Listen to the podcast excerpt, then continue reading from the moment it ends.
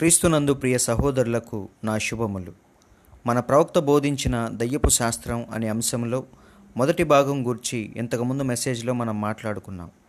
దెయ్యాలు మన బాహ్య శరీరాల మీద ఎలా దాడి చేస్తాయో చూసాం. మరి ఈ మెసేజ్లో రెండవ భాగం గురించి, అంటే క్రైస్తవ లోకంలో దెయ్యాలు ఎలా పనిచేస్తాయి, పైకి భక్తి చేస్తూనే ప్రజలను ఎలా మోసం చేస్తాయో, మన ఆత్మలను దేవునికి ఎలా దూరము చేస్తాయో ఈరోజు తెలుసుకుందాం. ఈ లోకంలో ఒక మానవునికి అత్యంత ప్రాముఖ్యమైనది రక్షణ. అనగా క్రీస్తునందు విశ్వాసముంచి మారు మనసు పొంది యేసుక్రీస్తు నామములో బాప్తీసం తీసుకొని పరిశుద్ధాత్మను పొందుకొని రక్షించబడటమే అన్నిటికంటే విలువైనది. ఈ రక్షణ లేకుండా మనం ఎంత సంపాదించినా, సమాజంలో ఎంత మంచి పేరు తెచ్చుకున్నా అంతా వ్యర్థమే అని వాక్యము చెప్తుంది. ప్రసంగి గ్రంథము 2వ అధ్యాయము 11వ వచనం: అప్పుడు నేను చేసిన పనులన్నీయు వాటి కొరకై నేను పడిన ప్రయాసమంతయు నేను నిదానించి వివేచింపగా అవన్నీయు వ్యర్థమైనవిగాను ఒకడు గాలికి ప్రయాసపడినట్టుగాను అగుపడెను. సూర్యుని కింద లాభకరమైనదేదియూ లేనట్టు నాకు కనబడెను. అలాగే లూకాసువార్త 9వ అధ్యాయము 25వ వచనం: ఒకడు లోకమంతయు సంపాదించి తన్ను తాను పోగొట్టుకున్న ఎడల లేక నష్టపరుచుకున్న ఎడల వానికేమి ప్రయోజనము? కాబట్టి మానవ జాతికి దేవుడు పెట్టిన ఒకే ఒక్క విధి, కర్తవ్యమేంటో ప్రసంగి గ్రంథం 12వ అధ్యాయం 13వ వచనంలో రాయబడింది. ఇదంతయు వినిన తరువాత తేలిన ఫలితార్థం ఇదే: దేవుని యందు భయభక్తులు కలిగియుండి ఆయన కట్టడలను అనుసరించి నడుచుచుండవలెను. మానవ కోటికి ఇది ఏ విధి?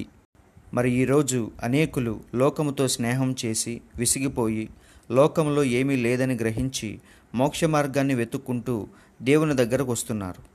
అది ఎంతో గొప్ప విషయం. కానీ ఇక్కడ కూడా మనల్ని వేరొక కోణంలో బాధించటానికి, మనల్ని దారి తప్పించి నరకము తీసుకెళ్ళటానికి ఈ భక్తి మార్గంలో కూడా అపవాది, అంటే దెయ్యాలు పొంచి ఉంటాయి. దెయ్యాలు అంటే భయంకరమైన వికృత రూపాలతో సమాధుల్లో తిరగటం, మంత్రాలు చేతబడులు చేస్తే వచ్చి మనుషుల్ని ఆవరించటం లేదా వారిని వదిలిపోవటం. ఇవే కాకుండా భక్తి కూడా చేస్తాయి. అంటే ప్రార్థనలు చేయటం, మంచిగా పాటలు పాడటం, వాక్యం బోధించటం, ఇలాంటివి కూడా చేస్తాయి. ఒక నిజమైన దేవుని కుమారుడు ఎలా జీవిస్తాడో దాదాపుగా 90% అలాగే జీవిస్తాయి. అయితే అదంతా ఒక అనుకరణ జీవితం, ఇంపర్సనేషన్ అని మన ప్రవక్త స్పష్టంగా చెప్పాడు. ఒకసారి ప్రవక్త పరిశుద్ధాత్మ పూర్ణులైన ఇద్దరు వ్యక్తులను చూస్తాడు. వారు ఆత్మవశములో ఉండి భాషలు మాట్లాడటం, ఆత్మలో నాట్యం చేయటం, గట్టిగా అరుస్తూ దేవుణ్ణి స్తుతించటం, ఇవన్నీ చేస్తున్నప్పుడు బ్రహ్మం గారు చూసి ఎంతో ఆనందిస్తాడు. వారితో ఒకసారి మాట్లాడాలని వెళ్ళి కలుస్తాడు. ఒక వ్యక్తిని కలిసినప్పుడు అతని మాటలను బట్టి, మనస్తత్వాన్ని బట్టి నిజంగానే అతడు దేవుని ఆత్మను కలిగి ఉన్నాడని, అతనిలో ఏ లోపం లేదని ప్రవక్త గ్రహిస్తాడు. తరువాత రెండవ వ్యక్తిని కలిసినప్పుడు అతని వ్యక్తిగత జీవితానికి, అతడు చేస్తున్న భక్తికి అసలు పొంతన లేదని గ్రహిస్తాడు. ఎందుకంటే ఇతను భార్యను కలిగి ఉండి మరొక స్త్రీతో అక్రమంగా జీవిస్తూ ఉన్నాడని దేవుడు ప్రవక్తకు చూపిస్తాడు. అప్పుడు ప్రవక్త ఎంతో గందరగోళంలోకి, కన్ఫ్యూజన్లోకి వెళ్ళిపోతాడు. ఇది ఎలా సాధ్యం? ఒకే ఆత్మను పొందుకున్న వీరిద్దరూ వేరువేరు మనస్తత్వాలతో ఎలా ఉన్నారు?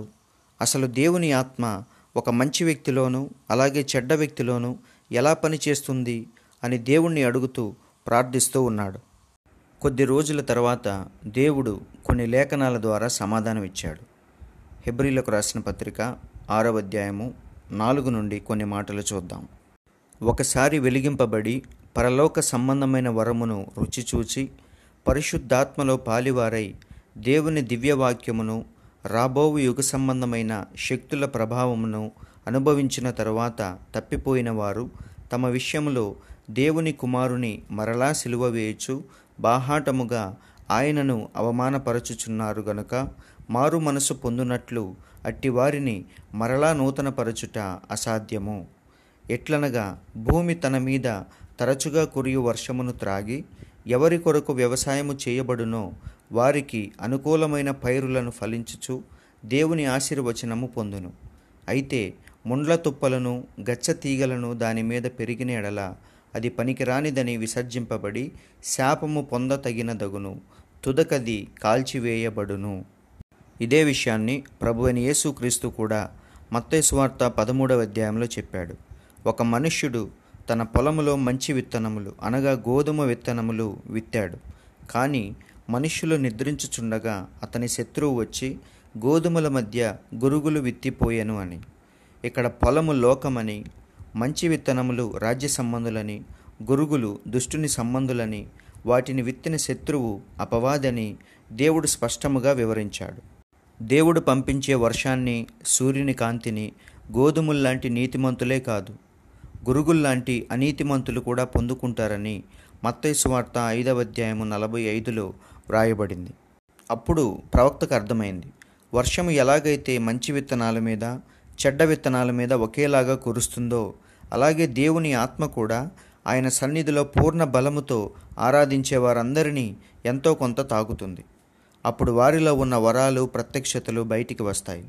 ఉదాహరణ, యేసును గురించి ప్రవచించిన కయప ఏమని ప్రవచించాడో చూద్దాం. యోహాను సువార్త 11వ అధ్యాయము 49 నుంచి 52 వరకు చూద్దాం. అయితే వారిలో కయప అను ఒకడు ఆ సంవత్సరము ప్రధాన యాజకుడై ఉండి, మీకేమియూ తెలియదు, మన జనమంతయు నశింపకుండునట్లు ఒక మనుష్యుడు ప్రజల కొరకు చనిపోవుట మీకు ఉపయుక్తమని మీరు ఆలోచించుకొనరు అని వారితో చెప్పాను. తనంతట తానే ఇలాగూ చెప్పలేదు, కానీ ఆ సంవత్సరము ప్రధాన యాజకుడై ఉండెను గనుక యేసు ఆ జనము కొరకు మాత్రమే కాక చెదిరిపోయిన దేవుని పిల్లల్ని ఏకముగా సమకూర్చుటకును చావనయ్యున్నాడని ప్రవచించెను. ఇలా ప్రవచించినంత మాత్రాన కయప నీతిమంతుడని అర్థం కాదు. కాబట్టి ఎవరైనా వచ్చి నేను యేసును నమ్ముతున్నానని చెబితే అతడు నిజంగా రక్షించబడినట్టు కాదు. అలా అయితే దెయ్యాలు మనకంటే ఎక్కువగా నమ్మి వణుకుతున్నాయని యాకోబు పత్రికలో వ్రాయబడింది. రక్షణ అనేది మన నమ్మికను బట్టి కాదు, దేవుని ఎన్నికను బట్టి ఉంటుంది. ఆయన జగత్తు పునాది వేయబడక ముందే తన భవిష్యత్ జ్ఞానముతో మనందరి జీవితాలను తన ఆలోచనలో చూసి ఎవరెవరిని రక్షించాలో ముందుగానే నిర్ణయించాడని వాక్యం సెలవిస్తుంది. ఒకసారి చూద్దాం. ఎఫెస్యులకు రాసిన పత్రిక 1వ అధ్యాయము 4 నుంచి 6 వరకు. ఎట్లనగా తన ప్రియుని యందు తాను ఉచితముగా మనకనుగ్రహించిన తన కృపామహిమకు కీర్తి కలుగునట్లు తన చిత్త ప్రకారమైన దయాసంకల్పము చొప్పున యేసుక్రీస్తు ద్వారా తనకు కుమారులనుగా స్వీకరించుటకై మనలను ముందుగా తన కోసము నిర్ణయించుకొని మనము తన ఎదుట పరిశుద్ధులమును నిర్దోషులమునై ఉండవలనని జగత్తు పునాది వేయబడక మునుపే ప్రేమ చేత ఆయన క్రీస్తులో మనలను ఏర్పరచుకొనెను. అలాగే పేతురు కూడా తన మొదటి పత్రిక 1వ అధ్యాయంలో ఈ విధంగా చెప్తున్నాడు. యేసుక్రీస్తు అపోస్తలుడైన పేతురు తండ్రి అయిన దేవుని భవిష్యత్ జ్ఞానమును బట్టి ఆత్మ వలని పరిశుద్ధత పొందినవారై విధేయులగుటకును యేసుక్రీస్తు రక్తము వలన ప్రోక్షింపబడుటకును ఏర్పరచబడిన వారికి అని సంబోధిస్తూ దేవుని యొక్క ఎన్నికను గురించే మాట్లాడుతున్నాడు. అందుకే మనకు తెలియకుండానే ఏదో జరిగి మనం మారిపోయి రక్షణ పొందాం. ఇందులో మన గొప్పతనం ఏమీ లేదని కూడా వాక్యం చెప్తుంది. ఎఫెసీయులకు రాసిన పత్రిక 2వ అధ్యాయము 8-9. మీరు విశ్వాసము ద్వారా కృపచేతనే రక్షింపబడి ఉన్నారు. ఇది మీ వలన కలిగినది కాదు, దేవుని వరమే. ఇది క్రియల వలన కలిగినది కాదు గనుక ఎవడనూ అతిశయపడ వీలు లేదు. మరి ఇదే దేవుని ఎన్నిక అంటే. ఉదాహరణ, పౌలు ఒక యూదా మతస్థుడిగా పరిశీల తెగలో ఉంటూ క్రీస్తు సంఘాన్ని హింసిస్తూ వచ్చాడు. కానీ దేవుడు ఆయన ముందుగానే ఎన్నుకున్నాడు. కాబట్టి దమస్కు అనుభవం ద్వారా తనను మార్చి అన్యజనులకు క్రీస్తును ప్రకటించేవాడుగా చేశాడని పౌలే స్వయంగా సాక్ష్యమిచ్చాడు. గలతీయులకు రాసిన పత్రిక 1వ అధ్యాయము 13 నుంచి 16 వరకు. పూర్వమందు యూదా మతస్థుడనై ఉన్నప్పుడు నేను దేవుని సంఘమును అపరిమితముగా హింసించి నాశనము చేయుచు నా పితరుల పారంపర్యాచారమందు విశేష ఆసక్తి గలవాడనై నా స్వజాతీయులలో నా సమాన వయస్కులైన అనేకుల కంటే యూదుల మతములో ఆధిక్యత నొందితనని నా నడవడిని గూర్చి మీరు వింటిరి. అయినను తల్లి గర్భమునందు పడినది మొదలుకొని నన్ను ప్రత్యేకించి తన కృపచేత నన్ను పిలిచిన దేవుడు నేను అన్యజనులలో తన కుమారుని ప్రకటింపవలనని ఆయనను నా యందు బయలుపరపను అనుగ్రహించినప్పుడు మనుష్య మాతృలతో నేను సంప్రదింపలేదు. అబ్రహామును కూడా ఎన్నికను బట్టే పిలిచాడు. ఎన్నికను బట్టే ఒక ప్రవక్తగా నియమించాడు. నిజానికి అబ్రహాము కొన్ని విషయాల్లో దేవుని మాట వినకుండా తప్పిపోయాడని ప్రవక్త చెప్పాడు. దేవుడు ఉండమని చెప్పిన ప్రదేశంలో ఉండకుండా కరువు సంభవించిందని అక్కడి నుండి వెళ్ళిపోయాడు. అలాగే రాజైన అబీమెలెకు అడిగినప్పుడు శారా తన భార్య కాదు చెల్లెలని అబద్ధం చెప్పాడు. ఇక్కడ అబ్రహాము కంటే శారాను తీసుకెళ్లిన అబీమెలెకు రాజు యథార్థవంతుడని బైబిల్ చెప్తుంది. కానీ దేవుడు అబీమెలెకు చేసిన ప్రార్థన వినలేదు. అబ్రహాము ప్రార్థన చేస్తేనే వింటానని చెప్పాడు. కాబట్టి మనం ఏదో తప్పు చేశామని, ఇక దేవుని నుండి దూరమైపోయామని తలంచవద్దు. మనం వాక్యము ద్వారా పుట్టాము కాబట్టి ఎప్పటికైనా దేవుని కుమారులమే. మన ఫలాలు అంటే మన క్రియలే ఒకరోజు రుజువు చేస్తాయి మనం ఎవరనేది. ఇలా దేవుని ముందు నిర్ణయాన్ని బట్టి, ఎన్నికను బట్టే సమస్తము జరుగుతూ ఉంటాయని పౌలు చెప్తున్నాడు. రోమాపత్రిక 8:30 మరియు ఎవరిని ముందుగా నిర్ణయించనో వారిని పిలిచెను, ఎవరిని పిలిచెనో వారిని నీతిమంతులుగా తీర్చెను, ఎవరిని నీతిమంతులుగా తీర్చెనో వారిని మహిమపరచెను. మరిప్పుడు దెయ్యాల యొక్క మత సంబంధమైన దాడి ఎలా ఉంటుందో లేఖనం ద్వారా చూద్దాం. 1 సమూయేలు గ్రంథము 28:3-14 వరకు చదువుకుందాం. సమూయేలు మృతి పొందగా ఇశ్రాయేలీలు అతని గురించి విలాపము చేసి రామా అను అతని పట్టణములో అతని పాతిపెట్టి ఉండేది. మరియు సౌలు కర్ణపిశాచము గలవారిని, చిల్లంగి వారిని దేశంలో నుండి వెళ్ళగొట్టి ఉండెను. ఫిలిస్తీయులు దండెత్తి వచ్చి షూనేములో దిగగా సౌలు ఇశ్రాయేలీలందరినీ సమకూర్చెను. వారు గిల్బోవలో దిగిరి. సౌలు ఫిలిస్తీయుల దండును చూసి మనస్సునందు భయకంపము నొంది యెహోవా యొద్ద విచారణ చేయగా, యెహోవా స్వప్నము ద్వారానైనను ఊరీము ద్వారానైనను ప్రవక్తల ద్వారానైనను ఏమియో సెలవీయకుండెను. అప్పుడు సౌలు, నా కొరకు మీరు కర్ణపిశాచము గల ఒక స్త్రీని కనుగొనుడి, నేను పోయి దాని చేత విచారణ చేతునని తన సేవకులకు ఆజ్ఞయ్యగా, వారు చిత్తము, ఎందోరులో కర్ణపిశాచము గల ఒకటి ఉన్నదని అతనితో చెప్పిరి. కాబట్టి సౌలు మారువేషము ధరించి వేరు బట్టలు తొడుక్కొని 2 మనుషులను వెంటబెట్టుకుని పోయి రాత్రివేళ ఆ స్త్రీ యొద్దకు వచ్చి, కర్ణపిశాచము ద్వారా నాకు శకునము చెప్పి నాతో మాటలాడుటకై నేను నీతో చెప్పువాని రప్పించుమని కోరగా, ఆ స్త్రీ, ఇదిగో సౌలు చేయించినది నీకు తెలిసినది కాదా? కర్ణపిశాచము గలవారిని, చిల్లంగి వారిని అతడు దేశములో ఉండకుండా నిర్మూలము చేసెను కదా. నీవు నా ప్రాణము కొరకు ఉరియొగ్గి నాకు మరణమేల రప్పింతువు అని అతనితో అనెను. అందుకు సౌలు, యెహోవా జీవము తోడు, దీనిని బట్టి నీకు శిక్ష ఎంతమాత్రమునూ రాదని యెహోవా నామమున ప్రమాణము చేయగా, ఆ స్త్రీ, నీతో మాటలాడుటకై నేనెవని రప్పింపవలనని అడుగగా, అతడు సమూయేలును రప్పింపవలను అనెను. ఆ స్త్రీ సమూయేలును చూచినప్పుడు బిగ్గరగా కేకవేసి, నీవు సౌలువే, నీవు నన్నెందుకు మోసపుచ్చితివని సౌలుతో చెప్పగా, రాజు, నీవు భయపడవద్దు, నీకు ఏమి కనబడినదని ఆమెను అడుగగా, ఆమె, దేవతలలో ఒకడు భూమిలో నుండి పైకి వచ్చుట నేను చూచుచున్నాను నేను. అందుకతడు ఏ రూపముగా ఉన్నాడని దానిని అడిగినందుకు అది, దుప్పటి కప్పుకొనిన ముసలివాడొకడు పైకి వచ్చుచున్నాడనగా, సౌలు అతడు సమూయేలని తెలుసుకొని సాగిలపడి నమస్కారము చేసెను. సౌలు ఒక రాజు మరియు ప్రవక్తలలో ఒక ప్రవక్తగా ఉన్నాడని లేఖనంలో రాయబడింది. అలాగే మన ప్రవక్త బ్రనహాం గారు కూడా చెప్పాడు. అయితే ప్రవచించటం వేరు, ప్రవక్తగా ఉండటం వేరు. ప్రవచన వరం ఉన్నవారందరూ ప్రవక్తలు కాలేరు. ఉదాహరణ, క్రొత్త నిబంధనలో సువార్తికుడైన ఫిలిప్పుకి 9 కుమార్తెలు ఉన్నారు. వారందరూ ప్రవచించువారని బైబిల్ చెప్తుంది. అంత మాత్రాన ఆ 9 ప్రవక్తలు కారు. అలాగే ఒకసారి పౌలు కొరింథులో ఉన్న ఒక సంఘానికి వెళ్ళి వారికి పరిశుద్ధాత్మ గురించి బోధించినప్పుడు వారందరూ ఇంచుమించు 12 మంది పురుషులు రెండవసారి యేసుక్రీస్తు నామంలో బాప్తీసం పొందారు. తరువాత పౌలు వారి మీద చేతులుంచగా పరిశుద్ధాత్మ వారి మీదకి వచ్చెను. అప్పుడు వారు భాషలతో మాట్లాడుటకును ప్రవచించుటకును మొదలు పెట్టిరి అని అపోస్తుల కార్యముల గ్రంథము 19:6 రాయబడింది. దాని అర్థం ఆ 12 మంది ప్రవక్తలుగా మారిపోయారని కాదు. ఒక ప్రవక్త పుట్టుకతోనే ప్రవక్తగా పుడతాడు.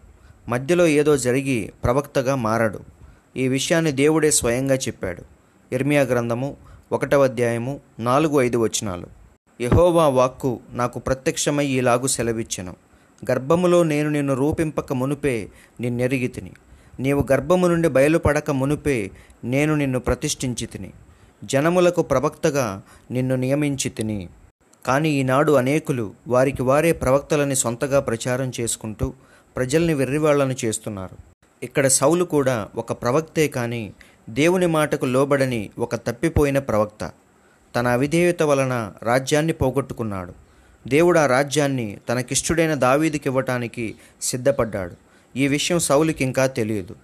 ఇలా ఉండగా ఒకసారి ఫిలిస్తీయులు దండెత్తి ఇశ్రాయేలీల మీదకు వచ్చినప్పుడు వారిని చూసి సౌలు భయపడి యెహోవా యొద్ద విచారణ చేయుటకు వెళతాడు. దేవుని చిత్తమేమిటో తెలుసుకోవటానికి అన్ని విధాలుగా ప్రయత్నిస్తూ ఉంటాడు. ఆ కాలంలో దేవుడు 3 విధాలుగా ప్రజలతో మాట్లాడేవాడు. 1, ప్రవక్తల ద్వారా. దేవుని వాక్యం ఎప్పుడూ ప్రవక్తల యొద్దకే వస్తుందని వాక్యం చెప్తుంది. ఆమోసు గ్రంథము 3:7. తన సేవకులైన ప్రవక్తలకు తాను సంకల్పించిన దానిని బయలుపరచకుండా ప్రభువైన యెహోవా ఏమియూ చేయడు. దానికి మంచి ఉదాహరణ లూకాసువార్త 3:2 మనం చూడవచ్చు. అన్నయు కయపయు ప్రధాన యాజకులుగాను ఉన్న కాలమున అరణ్యములోనున్న జకర్యా కుమారుడైన యోహాను నొద్దకు దేవుని వాక్యము వచ్చెను. అయితే చాలామంది ఆ ప్రవక్తల కాలం అయిపోయిందని, యేసుక్రీస్తు తరువాత అంటే క్రొత్త నిబంధనలో అసలు ప్రవక్తలు ఎవరూ లేరని చెప్తూ హెబ్రీ పత్రిక 1:1 చూపిస్తూ ఉంటారు. కానీ అదే క్రొత్త నిబంధనలో అగబు అనే ఒక నిజ ప్రవక్తను మనం చూస్తాం. అలాగే బర్యేసు అనే ఒక అబద్ధ ప్రవక్తను కూడా మనం చూస్తాం. ఇలా దేవుడు ఆయా కాలాల్లో ఉన్న అవసరాన్ని బట్టి వాక్యములో మరుగై ఉన్న విషయాలను బయలుపరచటానికి తన ప్రవక్తలను పుట్టిస్తూ ఉంటాడు. అలాగే ఈ చివరి దినాల్లో కూడా ఎన్నో రకరకాల స్వరాలతో గందరగోళంగా మారిపోయిన ఈ క్రైస్తవ ప్రపంచంలోకి దేవుడు విలియం బ్రెన్హాం అనే ఒక ప్రవక్తను పంపించి తన వర్తమానము ద్వారా అన్యులైన మనకు ఆఖరి పిలుపునిస్తున్నాడు. ఈ అన్యుల కాలములు గతించిన తర్వాత దేవుడు తన వధువు సంఘాన్ని రహస్యముగా మధ్యాకాశానికి కొనిపోయి తరువాత యూదుల్ని సిద్ధపరచటానికి మళ్ళీ మోషే, ఏలియా ప్రవక్తలను 2 సాక్షులుగా పంపించబోతున్నాడు. వారు వచ్చి 1260 దినములు అంటే 3.5 సంవత్సరాలు ఇశ్రాయేలీల మధ్య అనేకమైన అద్భుత కార్యాలు చేసి, మీరు సిలువ వేసి చంపిన యేసే మీరు ఎదురు చూస్తున్న మెస్సయ్య అని బోధించినప్పుడు వారిలో నిత్య జీవం కొరకు ముద్రించబడిన 1,44,000 మంది రక్షించబడతారని లేఖనాలు చెప్తున్నాయి. ఇలా ప్రతి కాలంలో దేవుడు తన ప్రవక్తల ద్వారానే ప్రజలతో మాట్లాడుతూ వారిని సిద్ధపరుస్తూ వచ్చాడు. ఇది దేవునికి ఉన్న మొదటి విధానం. 2వ విధానం కలల ద్వారా, దర్శనాల ద్వారా. ఉదాహరణ, యాకోబు కుమారుడైన యోసేపుతో దేవుడు కలల ద్వారానే ఎక్కువగా మాట్లాడేవాడు. అందుకే యోసేపు అన్నలు అతనిని కలలు కనువాడు అని పిలిచేవారు. అయితే మనకొచ్చిన కలలు, దర్శనాలు వాక్యానుసారముగా నెరవేర్పు జరగాలి. అప్పుడే వాటిని మనం నమ్మాలి. కొన్నిసార్లు ఆ కలలు నిజమా అబద్ధమా అని తెలుసుకోలేనప్పుడు ఆ కలలు కన్న వ్యక్తిని ప్రధాన యాజకుడి దగ్గరకు తీసుకెళ్తారు. అక్కడ యాజకుని దగ్గర మరొక విధానంలో దేవుడు తన జవాబును తెలియచేసేవాడు. అదే ఊరీము, తుమ్మీము ద్వారా. ఇది దేవుని దగ్గర విచారణ చేసే ఆఖరి పద్ధతి. ఇశ్రాయేలీలకు ఇది ఒక న్యాయస్థానం లాంటిది. ఇక్కడ దేవుని తీర్పును స్వయంగా మనం చూడవచ్చు. ప్రధాన యాజకుడు ధరించే ఏఫోదు నిలువు టంగీలో రొమ్ము దగ్గర ఒక బ్రెస్ట్ ప్లేట్ అనేది అంటే పతకం లాంటిది ఉంటుంది. ఆ పతకం మీద ఈ ఊరీము, తుమ్మీము అమర్చబడి ఉండాలని దేవుడు మోషేకు ఆజ్ఞాపించాడు. నిర్గమాకాండము 28:29-30 చూద్దాం. అట్లు అహరోను పరిశుద్ధ స్థలములోనికి వెళ్ళినప్పుడు అతడు తన రొమ్ము మీద న్యాయ విధాన పథకములోని ఇశ్రాయేలీల పేర్లను నిత్యము యెహోవా సన్నిధిని జ్ఞాపకార్థముగా భరింపవలెను. మరియు నీవు న్యాయ విధాన పథకములో ఊరీము, తుమ్మీము అనువాటిని ఉంచవలెను. అహరోను యెహోవా సన్నిధికి వెళ్ళునప్పుడు అవి అతని రొమ్మున ఉండునట్లు అహరోను యెహోవా సన్నిధిని తన రొమ్మున ఇశ్రాయేలీల న్యాయ విధానమును నిత్యము భరించును. దాని ఎదుట నిలబడి దేవుణ్ణి ఏదైనా అడిగినప్పుడు అది అవునా కాదా అని అక్కడ ప్రకాశించే వెలుగును బట్టి తెలుస్తుంది. వెలుగు ప్రకాశిస్తే అవునని, వెలుగు లేకపోతే కాదని అర్థం. ఇప్పుడు కూడా ఆ ఊరీము, తుమ్మీము ఉందని, అదే పరిశుద్ధ గ్రంథమని మన ప్రవక్త చెప్పాడు. సౌలు ఈ 3 విధానాల్లో ప్రయత్నించినా సరే దేవుడు ఏమీ సెలవీయలేదు. అప్పుడు సౌలు కర్ణపిశాచము గల స్త్రీ దగ్గరికి వెళ్ళాడు, అంటే దయ్యము దగ్గరికి వెళ్ళాడు. ముందు దేవుని శక్తిని ఆశ్రయించాడు. అక్కడ జవాబు దొరకట్లేదని మారువేషము ధరించి దయ్యపు శక్తిని ఆశ్రయించాడు. అసలు దెయ్యపు శక్తులు ఎలా ఉంటాయో కొన్ని విషయాల ద్వారా చూద్దాం. మొదటి విషయం, దేవుని శక్తిని అనుకరణ చేసేదే దెయ్యపు శక్తి. ఉదాహరణ, మోషే ఫరో ఎదుట తన చేతికర్రతో పామును చేసినప్పుడు అక్కడ ఉన్న ఎన్నే ఎంబ్రే అనే మాంత్రికులు కూడా అదే విధముగా చేతికర్రలతో పాములను తయారు చేశారు. ఇలా మోషే ప్రదర్శించే ప్రతి శక్తిని వారు కూడా అనుకరణ చేస్తున్నారు. కానీ ఒకసారి మోషే ఐగుప్తు దేశపు ధూళిని పేలుగా మార్చినప్పుడు ఆ శకునగాండ్రు దానిని మాత్రం అనుకరణ చేయలేకపోయారు. కారణం, అది దైవశక్తి అని వారే స్వయముగా ఒప్పుకున్నారు. ఒకసారి చూద్దాం. నిర్గమాకాండము 8వ అధ్యాయము 18-19 వచనాలు. శకునగాండ్రు కూడా పేలను పుట్టింపవలనని తమ మంత్రముల చేత అట్లు చేసిరి గాని అది వారి వలన కాకపోయెను. పేలు మనుషుల మీదను జంతువుల మీదను ఉండగా శకునగాండ్రు ఇది దైవశక్తి అని ఫరోతో చెప్పిరి. అయితే యెహోవా చెప్పినట్టు ఫరో హృదయము కఠినమాయెను, అతడు వారి మాట వినకపోయెను. కాబట్టి అనుకరణ అనేది అన్ని విషయాల్లో సాధ్యపడదు, కొంతవరకే చేయగలం. ఇవి బయట లోకంలో దేవుని శక్తుల్ని అనుకరణ చేసే దెయ్యాలు. అన్యదేవతల ద్వారా, మాంత్రికుల ద్వారా, చేతబడులు, చిల్లంగి, క్షుద్రశక్తులు మొదలైన వాటి ద్వారా బయట లోకములో ఈ అనుకరణ జరుగుతూ ఉంది. అలాగే క్రైస్తవ లోకములో కూడా భక్తిని అనుకరణ చేసే దెయ్యాలను మనం ప్రతి చోట చూడవచ్చు. ఉదాహరణ, పాత నిబంధనలో ఇశ్రాయేలీల రాజైన అహాబు రామోద్గిలాదు మీదకి యుద్ధము చేయుటకు రాజైన యెహోషాపాతును సాయం కోరతాడు. అప్పుడు యెహోషాపాతు మనం దేవుని దగ్గర విచారణ చేసిన తర్వాతే యుద్ధానికి వెళదామని చెప్తాడు.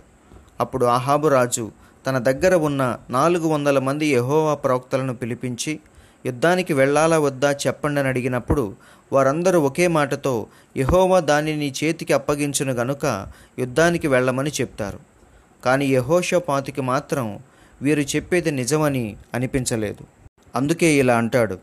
1 రాజుల గ్రంథము 22:7. పొండని వారు చెప్పిరి గాని యెహోషాపాతు విచారణ చేయుటకై వీరు తప్ప యెహోవా ప్రవక్తలలో ఒకడైనను ఇక్కడ లేడా అని అడిగాను.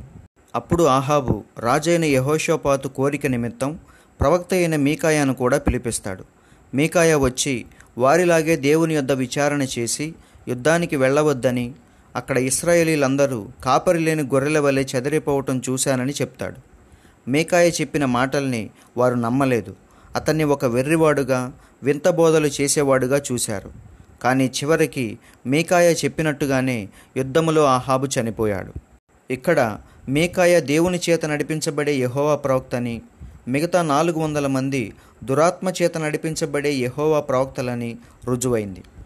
కానీ వారు కూడా ఏది చెప్పినా యెహోవా సెలవిచ్చుచున్నాడనే చెప్పారు. ఒకసారి చూద్దాం. 1 రాజుల గ్రంథము 22:11. కెనయనా కుమారుడైన సిద్కియా ఇనప కొమ్ములు చేయించుకొని వచ్చి వీటి చేత నీవు సిరియన్లను పొడిచి నాశనము చేతువని యెహోవా సెలవిచ్చుచున్నాడని చెప్పెను. కాబట్టి వీరంతా భక్తిని అనుకరణ చేసే దెయ్యాలని తెలుస్తుంది. ఇలా ఈ లోకమంతా ఎక్కువ శాతం అనుకరణ చేసేవారితో, నటించేవారితోనే నిండిపోయింది. కుటుంబాలలో, సమాజంలో, క్రైస్తవ సంఘాలలో ఇలా ఎక్కడ చూసినా మనకు కనిపించేది నటన, అనుకరణ.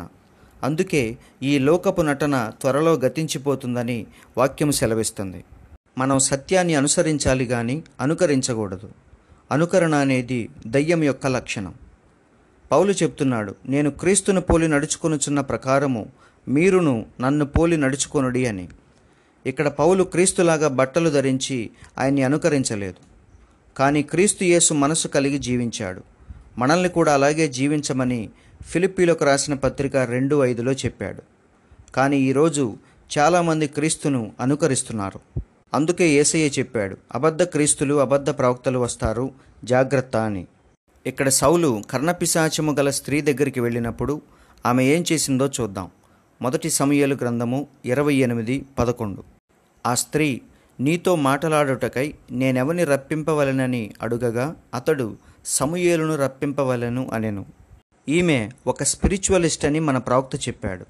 అంటే చనిపోయిన వారి ఆత్మలు ఉండే లోకముతో సంబంధం ఉన్న వ్యక్తి అని. అందుకే నీతో మాట్లాడటానికి ఎవరిని రప్పించమంటావని అంత ధైర్యంగా అడుగుతుంది. సౌలు సమూయేలును పిలవమని చెప్పినప్పుడు ఆమె సరిగ్గా సమూయేలునే రప్పించింది. యేసు ఎలాగైతే లాజర్ను 4 రోజుల తర్వాత మళ్ళీ శరీరముతో బయటికి రమ్మని పిలిచాడో, ఈమె కూడా అలాగే సమూయేలు ఆత్మను పిలిచింది. అంటే దేవునిలాగే ఆ మృతుల లోకం గురించి ఈమెకు కూడా పూర్తిగా తెలుసని అర్థమవుతుంది. ఇప్పుడు మొదటి ప్రశ్న, సమూయేలు ఎవరి దగ్గర నుండి వస్తున్నాడు? మొదటి సమూయేలు 28:13 ప్రకారముగా దేవతలలో నుండి పైకి వస్తున్నాడు. ఇంగ్లీష్ బైబిల్లో గాడ్స్ అని స్పష్టంగా రాయబడింది. అంటే దేవుని పిల్లలు కూడా దేవుళ్లే అని, దేవునితో సమానమే అని ఈ మాటను బట్టి తెలుస్తుంది. ఇదే మాటను కీర్తన గ్రంథం 82:6 అలాగే యోహాను సువార్త 10 34-35 కూడా మనం స్పష్టంగా చూడవచ్చు. రెండవ ప్రశ్న, ఏ ప్రదేశం నుండి వస్తున్నాడు? 13వ వచనం ప్రకారముగా భూమిలో నుండి పైకి వస్తున్నాడు. కానీ భూమి అడుగున పాతాళం ఉందని సామెతల గ్రంథము 15 24వ వచనంలో వ్రాయబడింది. మరి ఆ పాతాళానికి దుష్టులు మాత్రమే వెళతారు. ఒకసారి దాతాను కోరహులు మోషే మీద తిరుగుబాటు చేసినప్పుడు దేవుడు భూమిని చీల్చి వారిని, వారి కుటుంబాలను ప్రాణాలతోనే కింద ఉన్న పాతాళ లోకానికి దిగిపోయేలాగా చేశాడని బైబిల్లో రాయబడింది. సంఖ్యాకాండము 16:31-33 వరకు చూద్దాం. అతడు ఆ మాటలన్నీ చెప్పి చాలించగానే వారి క్రింది నేల నెరవిడిచెను. భూమి తన నోరు తెరచి వారిని, వారి కుటుంబములను, కోరహు సంబంధులందరినీ, వారి సమస్త సంపాద్యమును మింగివేశెను. వారును వారి సంబంధులందరూ ప్రాణముతో పాతాళములో కూలిరి. భూమి వారిని మింగివేశెను. వారు సమాజంలో ఉండకుండా నశించిరి. అలాంటి దుష్టులు వెళ్ళే ప్రదేశానికి దేవుని కుమారుడైన సమూయేలు ఎందుకు వెళ్ళాడు? మరి పాత నిబంధన భక్తులందరూ జంతువుల రక్తం కింద దాచబడ్డారు కాబట్టి వారికి పూర్తి విమోచన ఇంకా జరగలేదు. అందుకే వారు పాతాళములో పరదైసు అనే భాగంలో ఉంచబడ్డారు. అక్కడ వారి విమోచకుడైన యేసుక్రీస్తు కొరకు ఎదురు చూస్తూ విశ్రాంతిలో ఉన్నారు. మూడో ప్రశ్న, సమూయేలు ఏ రూపంలో పైకి వచ్చాడు? భూమి మీద ఉన్నప్పుడు ఏ రూపముతో, ఏ స్వభావముతో ఉన్నాడో ఇప్పుడు కూడా అలాగే ఉన్నాడు. చావు అనేది మనం ఉండే ప్రదేశాన్ని మార్చిద్దే కానీ మన స్వభావాన్ని, మన వైఖరిని మార్చదు. మన ప్రవక్త 14 సంవత్సరాల వయసులో ఉన్నప్పుడు దేవుడు ఆయన ఆత్మను పాతాళానికి తీసుకెళ్తాడు. ఎంతో భయంకరమైన చీకటి అగాధంలోకి తన ఆత్మ వెళుతుంది. అక్కడ ఎంతో బాధతో, నొప్పితో అరుస్తున్న కొన్ని వింత శబ్దాలను వింటాడు. విని భయంతో తన తల్లిదండ్రుల కోసం కేకలు వేస్తూ ఉంటాడు. అంతలో కొంతమంది స్త్రీలు ముఖానికి రంగులు పూసుకొని పెద్ద పెద్ద కళ్ళతో దెయ్యపు రూపంలో కనిపిస్తారు. వారందరినీ చూసి అది పాతాళం అని గ్రహించి భయంతో అక్కడే దేవునికి ఇలా ప్రార్థిస్తాడు, ప్రభువా, దయతో నన్ను కనికరించు. నీవు గనుక నన్ను మళ్ళీ బ్రతికిస్తే పాపం అనేది లేకుండా మంచి వ్యక్తిగా జీవిస్తానని మాట ఇస్తున్నా అని ఏడుస్తూ ప్రార్థించినప్పుడు దేవుడు ప్రవక్తను తిరిగి మళ్ళీ మామూలు స్థితిలోకి తీసుకొస్తాడు. ఇది జరిగిన 40 సంవత్సరాల తర్వాత, అంటే ప్రవక్తకు 54 సంవత్సరాలు వచ్చినప్పుడు తన భార్యతో కలిసి ఒకసారి షాపింగ్కి వెళ్తాడు. అక్కడ షాపింగ్ మాల్లో ఎస్కలేటర్ మీద కొంతమంది స్త్రీ పురుషులు వస్తుండగా చూస్తాడు. వారు ఎంతో అసభ్యకరంగా బట్టలు ధరించి ముఖానికి రంగులు పూసుకొని ఉంటారు. పాతాళములో ప్రవక్త ఏ రూపాలనైతే చూశాడో అవే రూపాలతో వీరు కూడా వికృతంగా కనిపిస్తారు.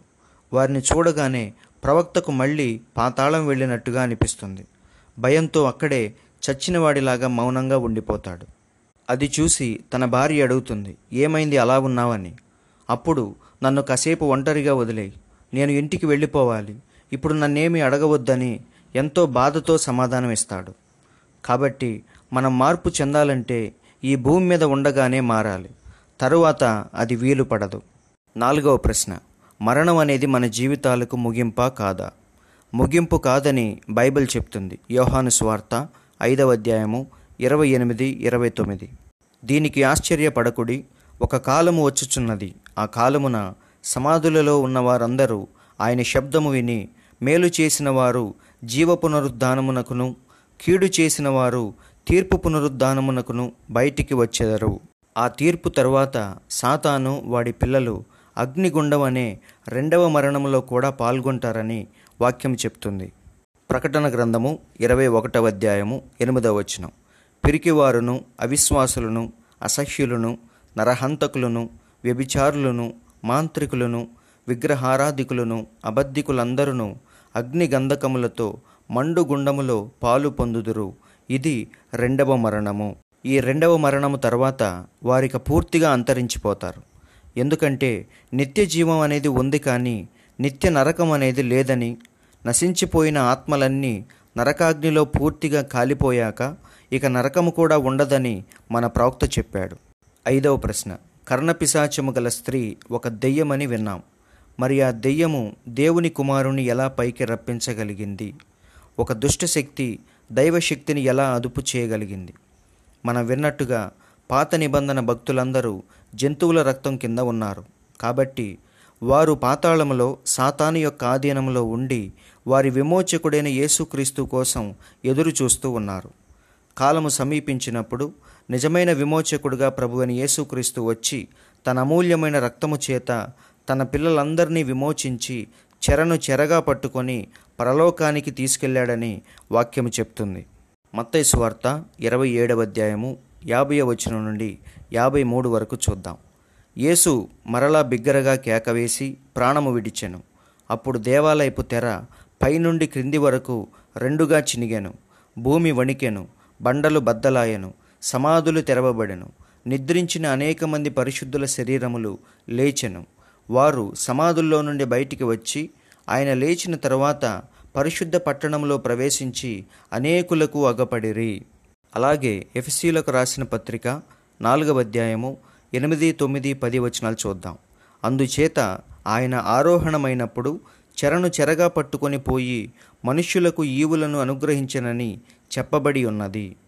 ఆరోహణమాయననగా ఆయన భూమి యొక్క క్రింది భాగములకు దిగిననియు అర్థమిచ్చుచున్నది కదా. దిగినవాడు తానే సమస్తమును నింపునట్లు ఆకాశ మండలములన్నిటికంటే మరి పైకి ఆరోహణమైన వాడునై ఉన్నాడు. ఇప్పుడు వారు పాతాళ పరదేశులో లేరు, పరలోకములో దేవుని సముఖములో ఉన్నారు. కాబట్టి ఇక ఎవ్వరూ వారిని పిలవలేరు. ఒకవేళ ఎవరైనా ఇంకా అలా ఆత్మలను పిలుస్తున్నారంటే వారు పిలిచేది దెయ్యాలనే కానీ దేవుని పిల్లల్ని కాదు. ఇక్కడ జరుగుతున్నదంతా సౌలుకు సరిగా కనిపించట్లేదు. అందుకే ఆ స్త్రీతో నీకు ఏమీ కనబడినది అని అడుగుతున్నాడు. తను ప్రవక్తలలో ఒకడైనప్పటికీ కర్ణపిశాచము గల స్త్రీకి తెలిసినంతగా ఆ ఆత్మల గురించి, మృతుల లోకం గురించి సౌలుకి తెలియట్లేదు. అంటే ఆమె ఎంతలా దురాత్మల వశములో ఉన్నదో మనకు తేటగా అర్థమవుతుంది. ఇక్కడ ఎలాంటి దురాత్మను, ఎలాంటి స్పిరిచువలిస్ట్ని చూస్తున్నామో యేసయ్య భూమి మీద ఉన్నప్పుడు కూడా ఇలాంటి స్పిరిచువలిస్ట్ని, దెయ్యాలనే మనం చూస్తాం. వారే ఆనాటి మత నాయకులు, యాజకులు. అందుకే వారు యేసు చేస్తున్న అద్భుత కార్యాలు చూసి ఇతను దెయ్యాలకు అధిపతి అయిన బయల్జబూలు అనే శక్తి ద్వారానే ఇవన్నీ చేస్తున్నాడని ప్రచారం చేశారు. కానీ శానదెయ్యం పట్టినవాడేమో యేసును చూసి సర్వోన్నతుడైన దేవుని కుమారుడని చెప్పి ఆయనకు మొక్కాడు. ఇతనిలో ఉన్న దెయ్యాలకేమో యేసు దేవునిలాగా కనిపిస్తున్నాడు.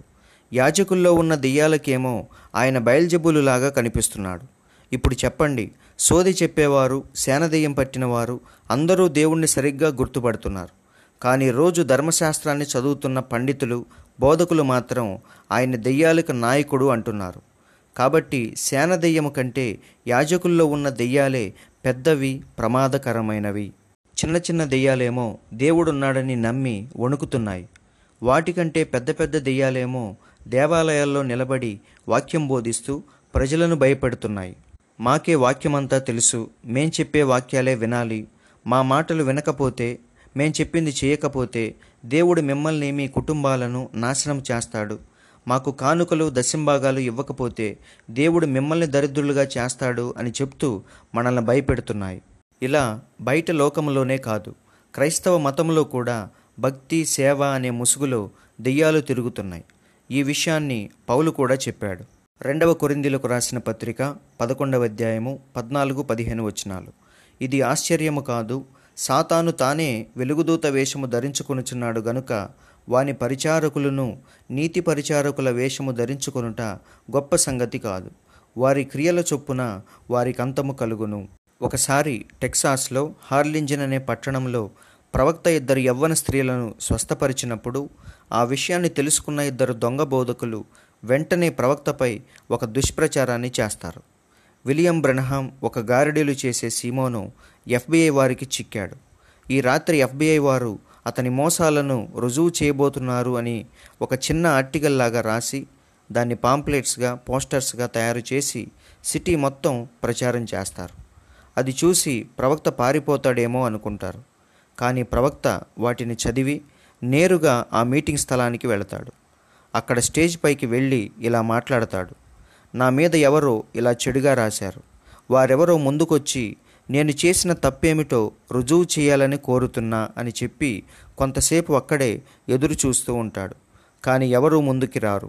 అప్పుడు మళ్ళీ ప్రవక్త, ఏంటి ఎవరూ రావట్లేదు, అసలు ఎఫ్బిఐకి సంబంధించిన వారు ఇక్కడ ఉన్నారా లేరా, ఉంటే రండి అని మాట్లాడుతూ ఉండగా తన కుడివైపున కార్నర్లో ఒక పెద్ద నల్లని నీడలాంటి ఆత్మ కదులుతున్నట్టుగా ఆయన చూస్తాడు. అది ఏమిటని గమనిస్తుండగా ఆ నీడ మెల్లగా ప్రజల వైపు కదులుతూ ప్రజల్లో నుండి పైకి వెళ్ళి అక్కడ పై అంతస్తులో కూర్చుని ఉన్న ఇద్దరు బోధకుల మీద అలా నిలబడిపోతుంది. అది చూశాక ప్రవక్త ఇలా అంటాడు, సహోదరులారా, ఇది ఎఫ్బిఐ వారు చేసిన పని కాదు. అక్కడ బ్లూ సూట్ మరియు గ్రే కలర్ సూట్ వేసుకొని కూర్చున్న ఆ ఇద్దరు తప్పుడు బోధకులు చేసిన పని.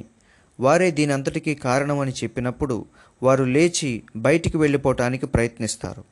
అప్పుడు కొంతమంది వెళ్ళి వారిని పట్టుకొని స్టేజ్ మీదకు తీసుకురావాలని ప్రయత్నించినప్పుడు ప్రవక్త వద్దని చెప్పి ఇలా అంటాడు, ఇది రక్తమాంసములకు జరుగుతున్న పోరాటము కాదు, వారిలో ఉన్న దుష్టశక్తికి నాలో ఉన్న దైవశక్తికి జరుగుతున్న పోరాటం అని.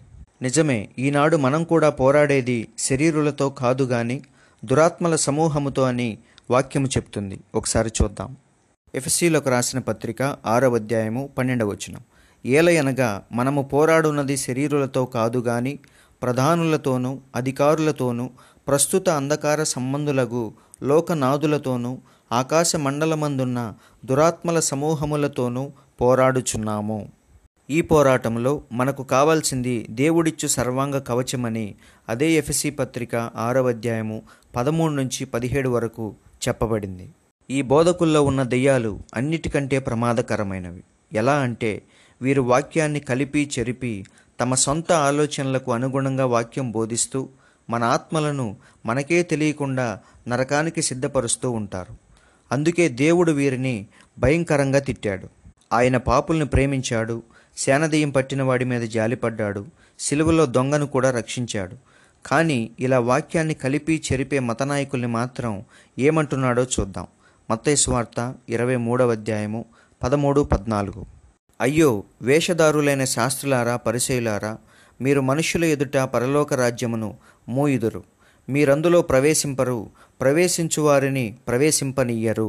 అందుకే బైబిల్ చివరిలో దేవుడు ఒక ప్రాముఖ్యమైన విషయాన్ని రాయించాడు. ప్రకటన గ్రంథము 22వ అధ్యాయము 18-19, ఈ గ్రంథమందున్న ప్రవచన వాక్యములను విను ప్రతివానికి నేను సాక్ష్యమిచ్చున్నది ఏమనగా, ఎవడైనను వీటితో మరి ఏదైనాను కలిపిన ఎడల ఈ గ్రంథములో వ్రాయబడిన తెగుళ్ళు దేవుడు వానికి కలుగజేయును. ఎవడైనను ఈ ప్రవచన గ్రంథమందున్న వాక్యములలో ఏదైనాను తీసివేసిన ఎడల దేవుడు ఈ గ్రంథములో వ్రాయబడిన జీవవృక్షములోను పరిశుద్ధ పట్టణములోను వానికి పాలు లేకుండా చేయును. ఈరోజు మనకు కావాల్సింది కూడా అలా వాక్యాన్ని కలిపి చెరిపే దొంగ బోధకులు కాదు, ఆత్మీయ ప్రత్యక్షతతో బోధించేవారే కావాలి. అందుకే మనం ఈరోజు విలియం బ్రెన్హాం గారి వర్తమానం ద్వారా అపోస్తుల బోధలో నిలిచి ఉన్నాం. వారు అందరిలాగా వాక్యాన్ని కలిపి చెరిపేవారు కాదని పౌలు స్పష్టంగా చెప్పాడు. కాబట్టి ఇట్టి సంగతులకు చాలిన వాడెవడు? మేము దేవుని వాక్యమును కలిపి చెరిపెడు అనేకుల వలె ఉండక నిష్కాపట్యము గలవారమును దేవుని వలన నియమింపబడిన వారమునై ఉండి క్రీస్తునందు దేవుని ఎదుట బోధించుచున్నాము. ఈ దెయ్యాలను, దెయ్యపు ఆత్మలను గుర్తించటం ఎలా? అమెరికాలో ఒక వృద్ధ స్త్రీ కర్ణపిశాచము గల స్త్రీలాగే చనిపోయిన వారి ఆత్మలతో మాట్లాడుతూ ఉండేదని ప్రవక్త చెప్పాడు. ఇక అందరూ ఆమె దగ్గరకు వెళ్ళటం ప్రారంభించారు. అలా ఆ స్త్రీ బాగా ప్రసిద్ధి చెందింది.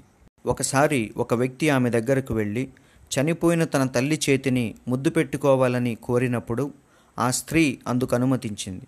కానీ దాని తరువాత అతను ముద్దు పెట్టుకున్నది తన తల్లి చేతిని కాదు, ఒక తెల్లని చేతి రుమాలను అని కోర్టులో తేలింది. ఆ విషయాన్ని అందరూ వార్తాపత్రికల్లో చదివి మన ప్రవక్త కూడా ఇలాంటి వాడే అని భావించారు. అప్పుడు మన ప్రవక్త అవన్నీ దేవుని శక్తుల్ని అనుకరణ చేసే దెయ్యాలని, వాటిని ఎలా గుర్తుపట్టాలో మనకు తెలియచేశాడు. దయ్యపు శక్తుల్ని ప్రదర్శించేవారు వారి మాటల్లో కానీ చేతల్లో కానీ ఒక్కసారి కూడా దేవుని పేరు అంటే సృష్టికర్త పేరు వినపడదు. అలాగే మోక్షం గురించి, నరకం గురించి, తీర్పు గురించి, పునరుద్ధానము గురించి అస్సలు ప్రస్తావించరు. కేవలం మంత్రతంత్రాలు, మూర్ఖత్వాన్ని తెలియజేసే కార్యాలు అంటే దిగంబర పూజలు, సమాధులలో ఉండే శవాల మాంసాన్ని తినటం, నాలుకను శరీరాన్ని కోసి రక్తాన్ని ఒలికించటం, పాత నిబంధనలో అన్యదేవతల్ని పూజించేవారు చేసినట్టుగా పసిపిల్లల్ని బలి ఇవ్వటం, ఇలాంటివే అక్కడ కనిపిస్తాయి. వాటన్నిటినీ వాక్యము దగ్గరకు తెచ్చి చూస్తే అది నిశ్చయముగా దెయ్యమని మనకు అర్థమవుతుంది. కానీ దేవుని నిజమైన శక్తుల్లో సృష్టికర్త నామం ఉంటుంది. అలాగే పరలోకం గురించి, పునరుద్ధానము గురించి, ప్రేమను గురించి, నీతిని గురించి, తీర్పును గురించి మనకు తెలియచేస్తాయి. ఇవేమీ లేకుండా కేవలం యేసునామాన్ని ఉచ్చరిస్తూ చేసే అద్భుతాలు, స్వస్థతలు కూడా దయ్యపు శక్తులే అని యేసయ్య స్పష్టంగా చెప్పాడు. మత్తయి సువార్త 24వ అధ్యాయము 24వ వచనం, అబద్ధపు క్రీస్తులను, అబద్ధపు ప్రవక్తలను వచ్చి సాధ్యమైతే ఏర్పరచబడిన వారిని సహితము మోసపరచుటకై గొప్ప సూచక క్రియలను, మహత్కార్యములను కనపరిచెదరు. అలాగే మత్తయి సువార్త 7వ అధ్యాయము 22-23 వచనాలు, ఆ దినమందు అనేకులు నన్ను చూసి, ప్రభువా, ప్రభువా, మేము నీ నామమున ప్రవచింపలేదా? నీ నామమున దెయ్యములను వెళ్ళగొట్టలేదా?